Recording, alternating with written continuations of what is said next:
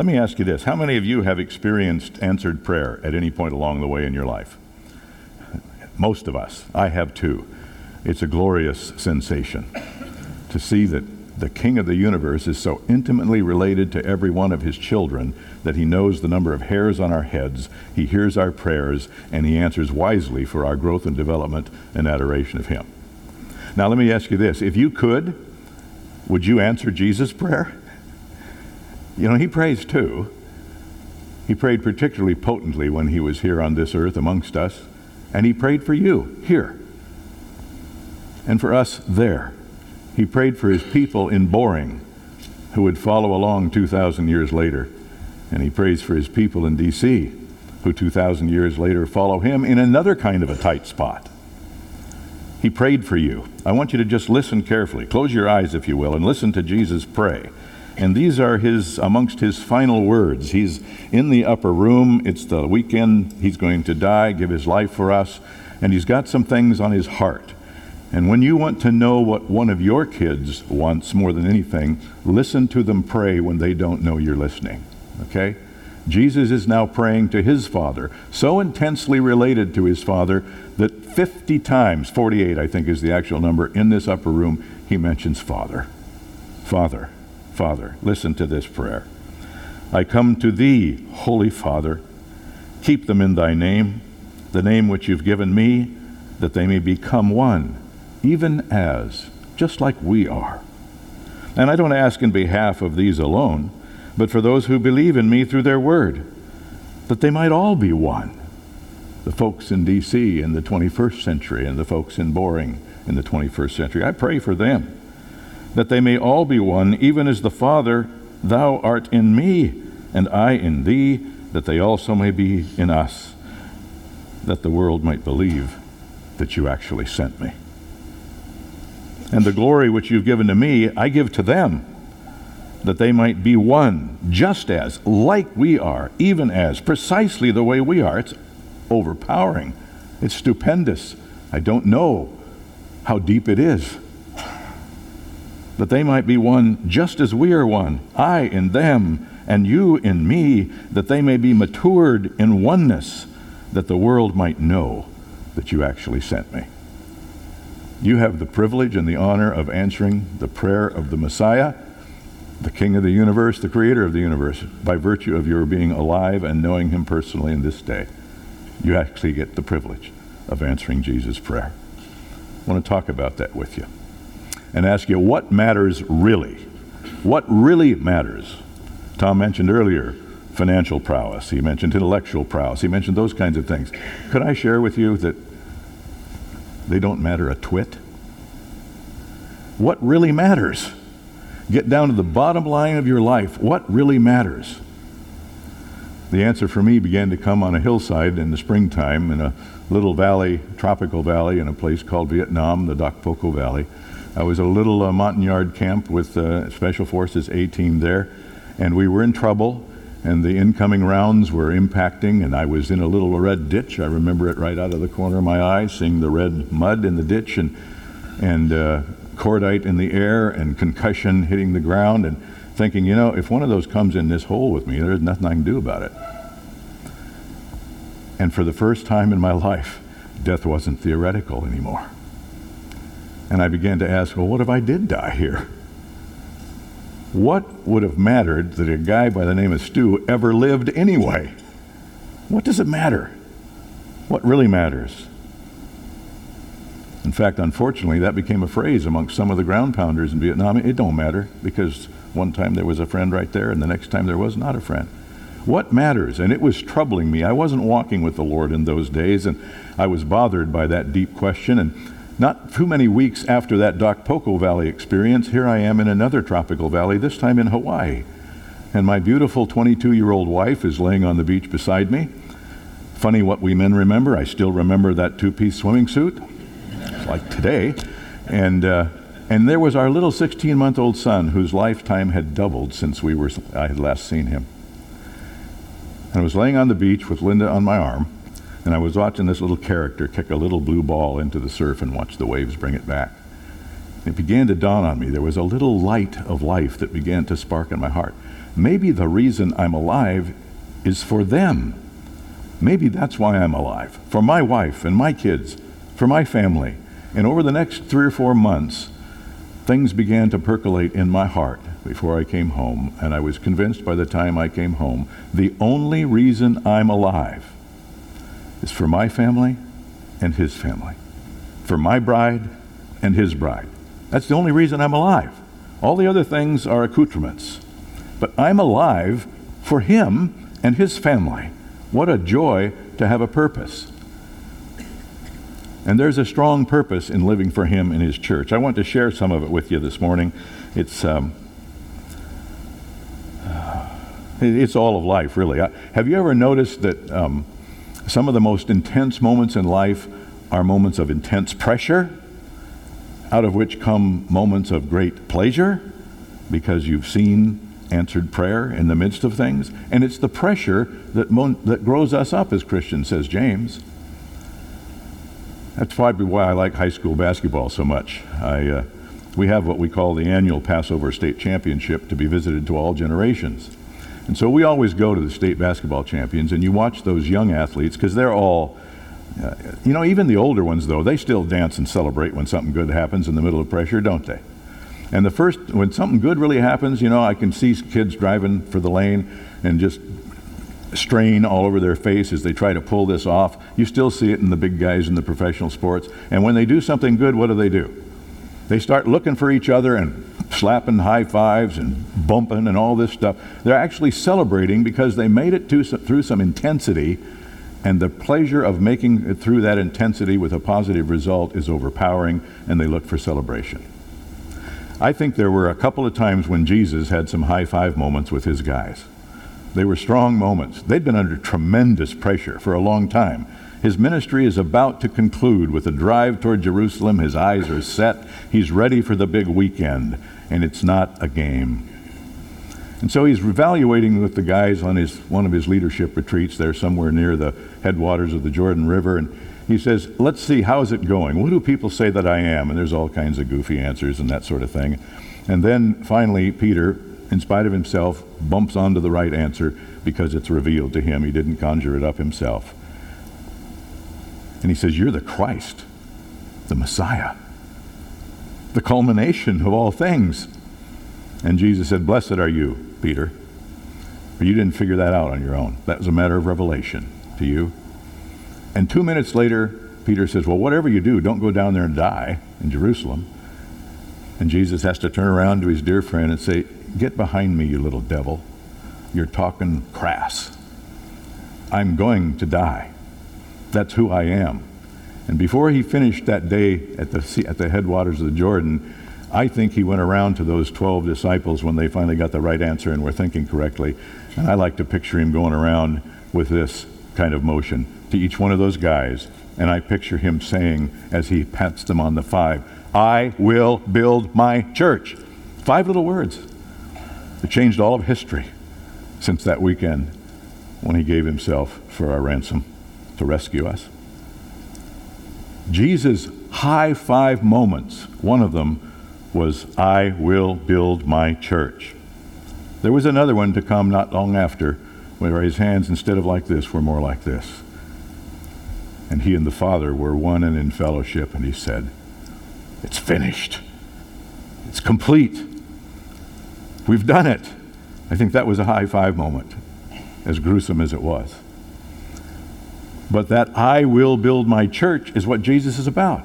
Did you know Jesus is a one word explanation for, er, church is a one word explanation for everything Jesus is doing on the planet? Church. What? One morning a week? When I dress up and come with God's people? Is that what church is? Oh, and I think it's much deeper than that, and you do too. That's very much a part of it. For we learn together to live like Jesus. Jesus is all about, as we read in the psalm this morning, gathering his people. He loves his people. He loves his people to come together. And as they come together, there's supposed to be this reflection of something pretty special. And it's the oneness that we just heard from his prayer. I pray, Father, that they could be one just as we are one. So the world will know that you sent me. Sounds like an evangelistic tool. The oneness of the church is part of its major burden to reach out across the globe. Now, I, I grew up in the church. My father was 32 when he made the decision that Jesus is either everything or nothing. He made the decision he's everything. My mother didn't know the Lord, didn't want to, was afraid of church. People judged you there. Had a very negative impression of the body of Christ. I was old enough to go with dad, and so I did. My brother was not even born yet, and my sister was too young to go. So dad drug me to every church in the metropolitan area of 40,000 people. Um, and he was looking for a church that said, This is the Bible, the Word of God, this is what it says, means, and what we do. Well, my first introduction to church was in a large stone building. I was in second grade. And uh, the first thing they did was separate me from my dad, which was not a good thing. So I was a little bit on edge, and they took me down to the children's assembly, and uh, I didn't know anybody. You know how you're a little tight, even, you know, still today a little bit when you come to the assembly? Uh, and I'm seven or eight years old, and uh, the first Sunday I'm in this church, a kid kicks me under the second grade or third grade table, and we get in a fight. My first real church experience was a fight. Unfortunately, that sounds all too familiar around the countryside, doesn't it? I mean, how many flavors of us are there? What we do best is divide rather than become one, which is the answer to Jesus' prayer. That's unfortunate that we're known that way. Here, listen to this. This is uh, one of us Christian comedians who's kind of spoofing ourselves.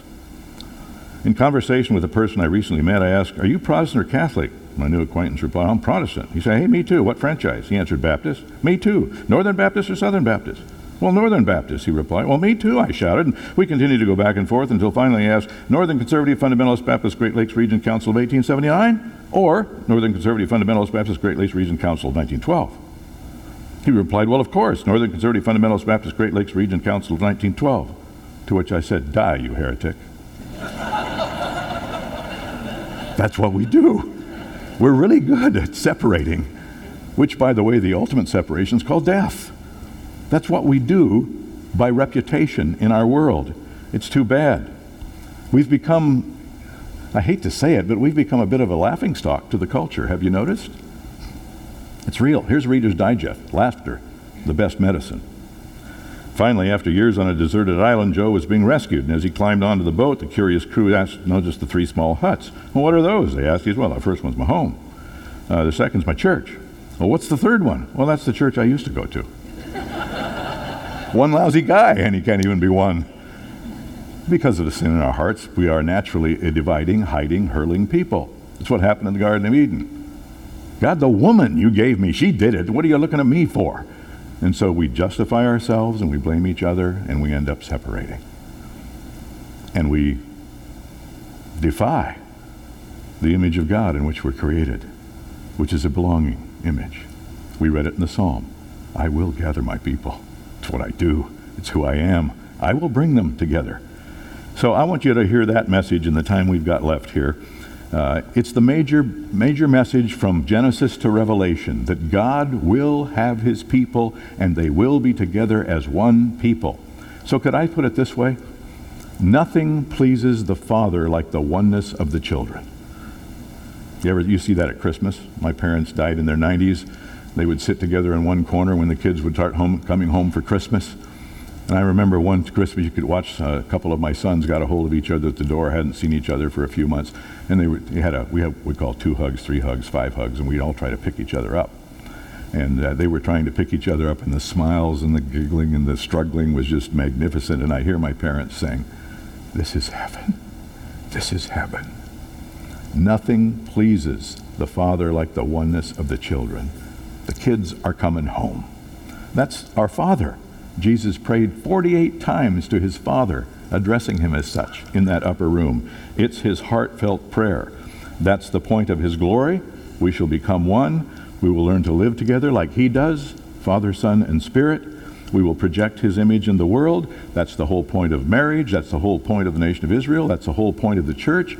All the people of God coming together as one. And you see it on page one of Scripture. It's throughout the Bible. You see creation account. Genesis chapter 1. And it's a rather, if I may risk the word, it's a rather ho hum description.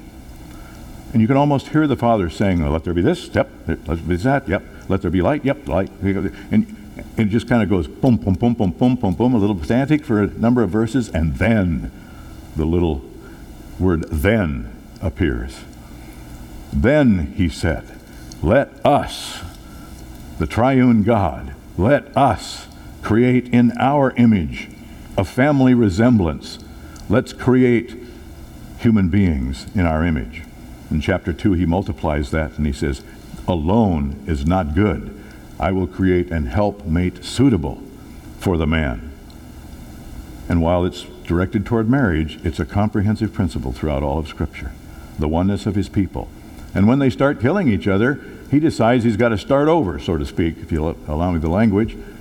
And there's, there's the flood. And the flood wipes people out, and they start over. And not very long, that's not very long at all into Genesis. It's just kind of early history, the foundation. And then you get to Genesis 11, and what happens? It's time to scatter the people. It breaks his heart. The verb scattered is all over that chapter 11, and it breaks his heart because they're actually mocking him, saying, Let us make for ourselves a name and a route to heaven. And we've been doing that ever since. So he scattered them so that they didn't use the greatest gift for their oneness, their communication, their communion, so they didn't use that against him. And he scatters them, breaks the father's heart, and the first thing he does is make a promise. Genesis chapter 12, that great Abrahamic covenant. He says, This is not going to stand. I will bless all the families through this promise I'm making to this man. And you and I sit here today still governed by that promise and having been joined to him because of Messiah, the son of David, the son of Abraham. And that theme appears all through Scripture. We don't have time to go through it all, but we read kind of Jesus' capstone in his prayer. Now, Jesus then is with the disciples a little longer death, burial, resurrection, and eventually ascension. And the new church is started, the new assembly. It will be my church. That is, it will look like me. There's lots of assemblies. There's lots of reasons people get together everywhere. We have organizations of all kinds. But this one will be mine. It will bear my resemblance, Jesus says. It will look like you and me, Father. Even as we are one, may they be one. May they bear the family resemblance. That's his prayer. And then he ascends into heaven, and the church is born. There's some magnificent things that happen in Acts chapter 1, 2, 3, and 4. But there's a couple of paragraphs that we call period statements that are actually summaries of what all was going on in the middle of all that excitement and different miracles. And, and they were speaking in, in languages they could each understand each other in their own language. Remember that? It was a reversal of Babel. The scattering is over. From here on in, my church will start to look like me. And there were Parthians and Scythians and Medes and Persians, and they were all together. People that would normally be separated were united in Christ and began to resemble the image of God and the family resemblance. Here's one of those summary paragraphs. The congregation of those who believed were of one heart and one soul. And not even one of them claimed or was acting as though anything was his own, but things began to be common, shared amongst them. What's the next sentence? it's the answer to Jesus' prayer. With great power, the apostles were giving witness to the resurrection. The greatest evidence of the resurrection in the first century was the oneness of the church. Because the sentence right after that is, For there wasn't a needy person amongst them, for all who were owners of things, lands, houses, whatever, would be, it's, a, it's an a, a imperfect tense, it's a continuing tense in that sense. They would be habitually selling them and bringing the proceeds, and they would distribute as there was needs. And so their oneness became a physical, visible demonstration of the family resemblance. You with me so far? Or is this too. You hear what I'm saying, don't you? It breaks your heart when your kids are at odds with one another. It's the worst pain a parent knows, is when the kids separate. Nothing pleases the Father like the oneness of the children. Here's the summary of Acts chapter 2 when the church was born. All those who believed were together. Alone is not good. All those who believed were together, and they had all things in common, sharing, fellowshipping with all as anyone might have a need, and day by day continuing with one mind in the temple, and breaking bread from home to home, they were taking their meals together with gladness and sincerity of heart. No hidden agendas, just sincerity of heart. And the Lord was adding daily those to those who were being saved. The two great summary statements of the foundation of the church or because of the church learning to live together like Father, Son, and Spirit as one, they were a testimony to the resurrection of Christ, and people were coming in droves to the assembly that bears the family resemblance. You with me so far? It's actually pretty simple, but it's so unexperienced in our culture. I'm thankful that you're part of a great church. This is a great church. But it's not just a church on Sunday. How engaged are you in the life of the body of Christ, believer to believer, friend to friend? How engaged are you? According to what I read in the scripture, the greatest evangelistic witness in the world is the way you treat each other in the family of Christ. But unfortunately, we're known best for scraps over huge things like carpet color.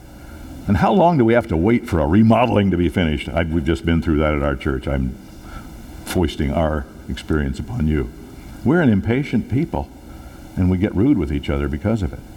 But the whole point of being a church is to be saved. With gladness, they were together with gladness and sincerity of heart, and the Lord was adding daily those who were being saved from what? From hell, the ultimate separation the ultimate isolation. We're being delivered from that. We're being delivered not only from hell, but from aloneness and from individualism gone to seed and from the I wait, I did it my way disease and for all these kinds of things. All the stuff that is the result of sin, which has everything to do with separation to its ultimate end of death. We're being delivered from that. I had a seminary professor, he was our president actually, and when he was preaching churches, he would get up and deliberately alarm the people when he would say, Father, please save me tonight. And what he meant was, help me on that journey toward full salvation and glorification, just like you believe here at IBC. So you're no longer strangers and aliens. You're not strangers and aliens, says Paul in Ephesians. You're fellow citizens of God's household. Being fitted together, rubbed together like a couple of stones till there's no visible seam being fitted together into a holy dwelling, a different kind of dwelling in the Lord, a place where people are at peace with each other, a dwelling of God in the Spirit. In order that, the epistle about the church, Ephesians, in order that the many-fold wisdom of God might now be made known through the church to the rulers and authorities in the heavenly places. This is in accordance with his eternal purpose, which he carried out in Christ Jesus our Lord. So the saved person, the healthy Christian, the whole person is a person in community, in communion, in communication, and in oneness. And so Jesus says in that upper room, you, you don't even have any idea how I've longed to have this meal with you. And I'm going to break 1,500 years of tradition, and we're going to do it this way. Let this cup represent this. Let this bread represent this. It is our communion in the Father, Son, and Holy Spirit. So the autonomous individual, as the theologians would call them, is not actually a saved person. If you're actually saved, you're communing. You're becoming a community. You're actually giving yourselves. So, as one theologian defines it, it's this way To be saved means to be in authentic relationship with other human beings under the authority and lordship of Jesus Christ.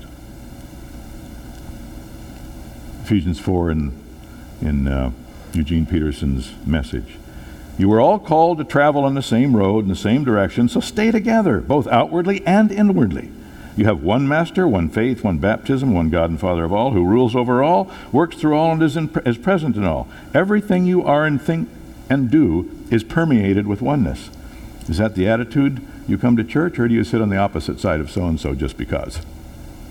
See, the whole point is to learn together to live, not to recite a creed, not to know stuff, but to live together as Father, Son, and Spirit do. That's the point. Ed Dayton says it this way God calls us out of the world one by one. But what so many of us evangelicals have missed is that He also calls us into community. It is a community where the first thing we set aside is our independent individualism. Now you are all the body of Christ, and each one of you is part of it. Here's a statement from a magnificent theologian by the name of Vince Lombardi. Okay? Uh, he's talking to football players who get paid a fortune to run around one day a week on top of a little brown thing. I mean, I'm being silly, of course, but on the scale of the things we're talking about, it's nothing.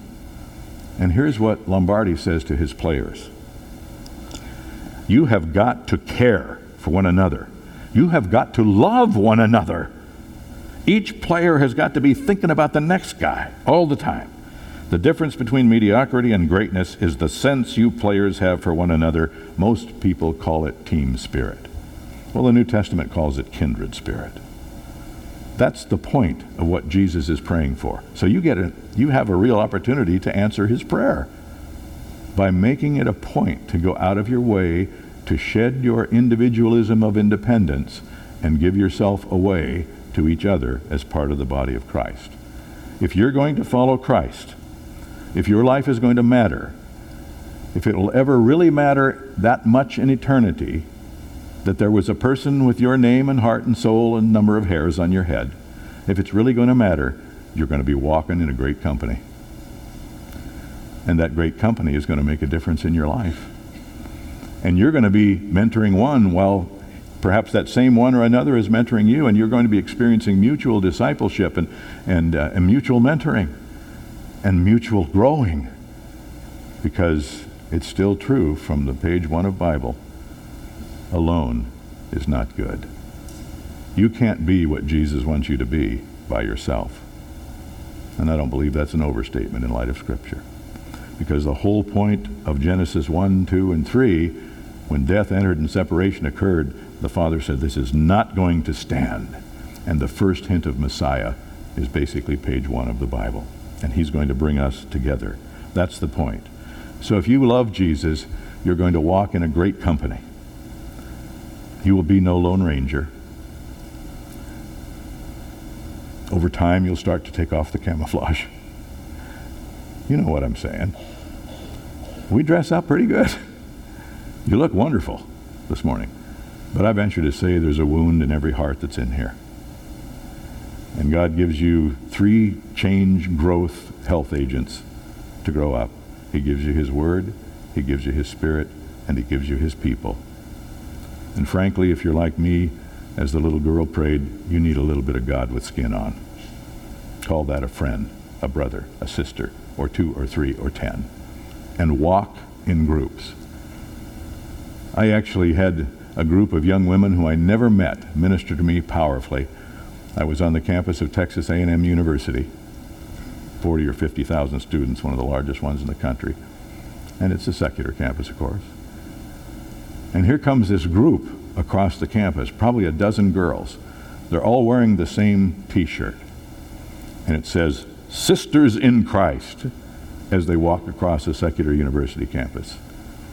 They were strengthening each other in the midst of what would normally be seen as a fairly hostile environment. That's the way we go. They told us that the first day of Ranger School. You identify your Ranger buddy, you go out together, you come in together, or you'll most likely not come in. Alone is not good. So learn to give yourself away to each other. Take a few risks and say, let, let me show you the hole in my heart. This is what I experienced on this death trap called planet Earth. And this is how it stung me. And when you begin to share at that level of intimacy, pretty soon others start sharing that way. And pretty soon you know each other at the soulish level. And when you know each other at the soulish level, you are becoming one as the Father and Son are. And you watch what happens around you. Tom and I were talking about an old friend this morning who knows Jesus, the least likely candidate of the whole group. I was speaking once at a Promise Keeper event, and out of those thousands of men, one came up whom I hadn't seen since high school. He said, I just wanted you to know I finally came to Jesus. Who did anything but in high school. Be the church. Live is the church. Nothing pleases the Father like the oneness of the children and then the world will know that the Father sent the Son to bring the family together. Here's a little poem we close with. It's about three birds. I never met any of them. But it's written by a literature professor long ago at, I think it was Houghton College, John Lowe. He's talking about some birds that are in a tough spot. It's the dead of winter.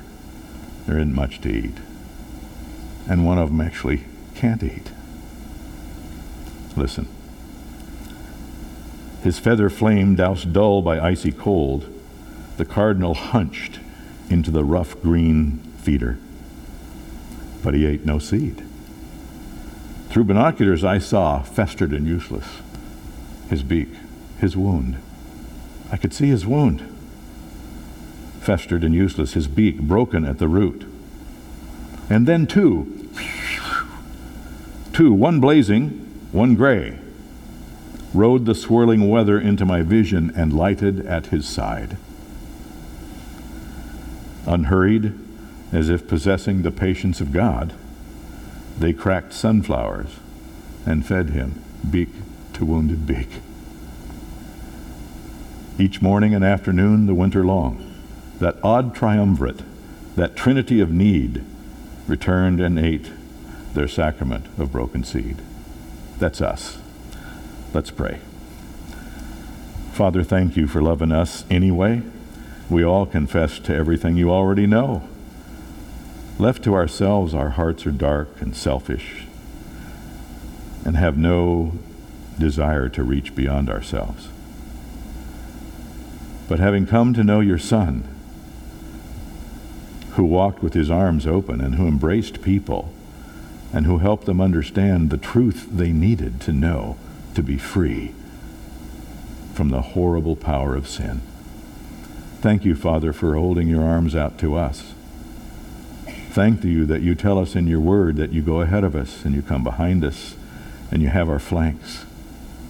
And that there's no place we could go where you wouldn't be there with us, whether it's the depth of the sea or traveling at the speed of light in the morning. And thank you for telling us that your thoughts toward us, each one of us, your thoughts outnumber the sand.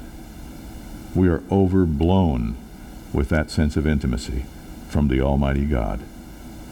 And we have seen it in our Jesus himself, the creator of the universe.